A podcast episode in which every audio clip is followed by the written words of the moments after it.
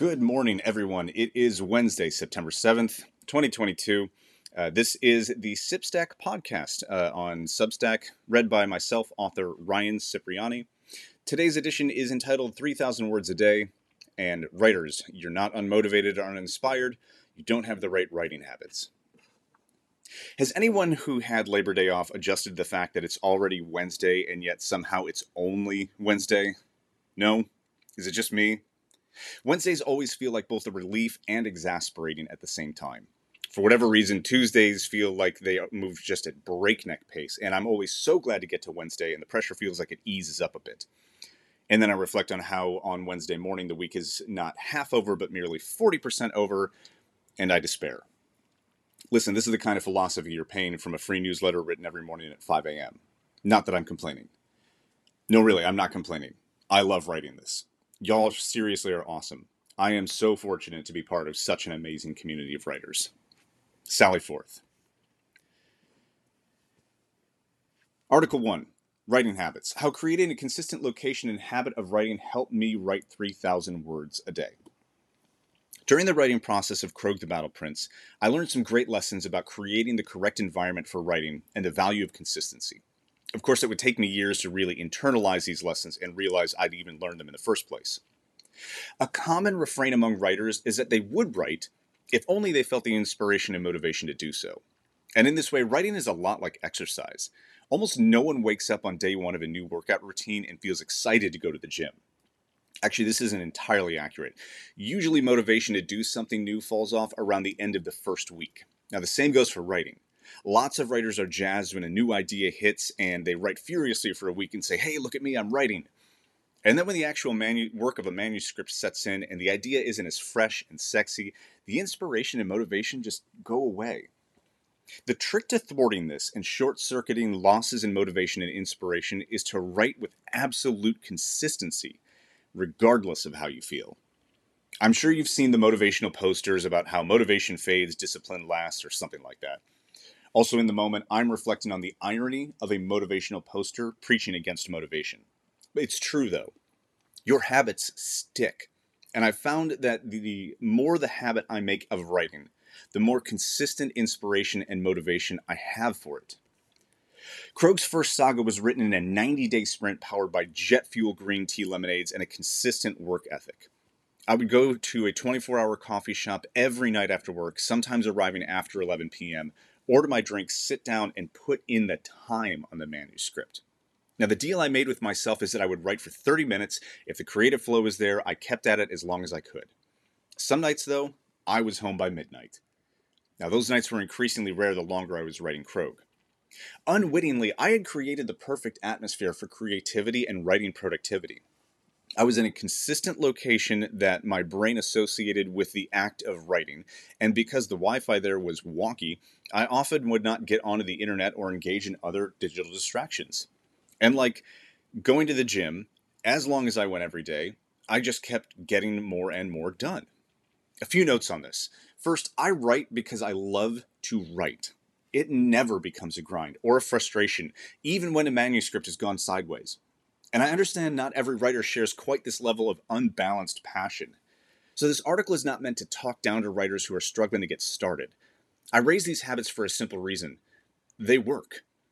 When you read about the processes of the most prolific and productive writers of our time, a few common threads emerge. One, they are active readers. Two, and more relevant, they write every day without fail, even when they don't feel inspired. Krög's saga is inspired, in my opinion, but I'm biased. but that doesn't mean every single day felt inspired. I still wrote every day, without fail, for at least 20 to 30 minutes. And then suddenly, I found myself writing the words, the end. Article 2 Satirical Situations Krög Fights a Dragon. Certain situations arise in Krög's saga that are at once quite comical, but are also pointed satire disguised as slapstick. Which is funny because I, as an audience member, do not always recognize when this is happening in media when I come across it. But it's also why I like to write layers of comedy into any given situation. It appeals more broadly, and different readers get something a little different out of it. Let's take a look at Krög's confrontation against a dragon named Reyklik. This is one of my favorite satirical sequences in the saga, mostly because I love hearing how uh, readers experience it. Spoiler alert was called on Monday, but I'm calling it again today. This will spoil the end of one of Krög's adventures, but it is a useful lesson in the deployment of situational sarcasm. Now, the joke going into the fight against Reykleek is Krög is there to sing the dragon back to sleep rather than fight it. So the audience is already primed for a ridiculous outcome. What they are probably not expecting is Krög's complete ineptitude so frustrating the dragon that Reykleek becomes enraged enough to bang his head on the ceiling of his cave and knock himself out. End of battle. Now, some audience members find this outcome hollow and questionable. Others love the slapstick of the dragon bonking its noggin on the ceiling and knocking itself unconscious. Still, others peel back the layers uh, on the satire element at work here. Battles against dragons in fantasy and legend tend to be highly performative, dramatic affairs. They are deeply symbolic and handled with a lot of gravitas and import. The battle against a dragon ends. Uh, this battle against a dragon ends with a self-inflicted concussion and a hero who did absolutely nothing except be bad at being a hero. It's a reversal of expectations. Reversal, reversal or subversion is getting a little tropey in its own right these days. I think when we're aware of it is when it uh, most often feels like a trope. The battle against Reykleek is just subtle enough to sidestep falling into this territory and is honestly one of my favorite moments in the whole saga. My inspirations retro video games. Retro video games were a huge source of inspiration for me when I was writing Krög's Saga. In fact, it was around this time uh, I went back and started completing games from my childhood that I had missed. I completed runs of A Link to the Past, several old classic Castlevania games, Super Metroid, Ninja Gaiden, and a few other stone cold classics during the writing period. And their influence can be felt throughout if you know where to look.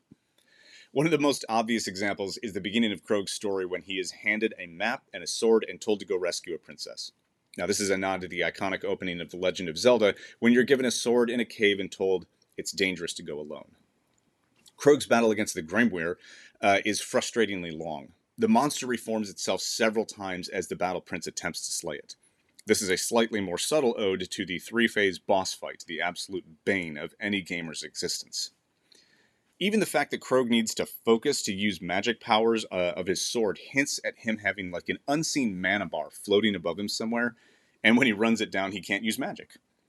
8 and 16 bit era video games were a really fun inspiration in Krög's saga, and I'm glad I managed to slip in some references.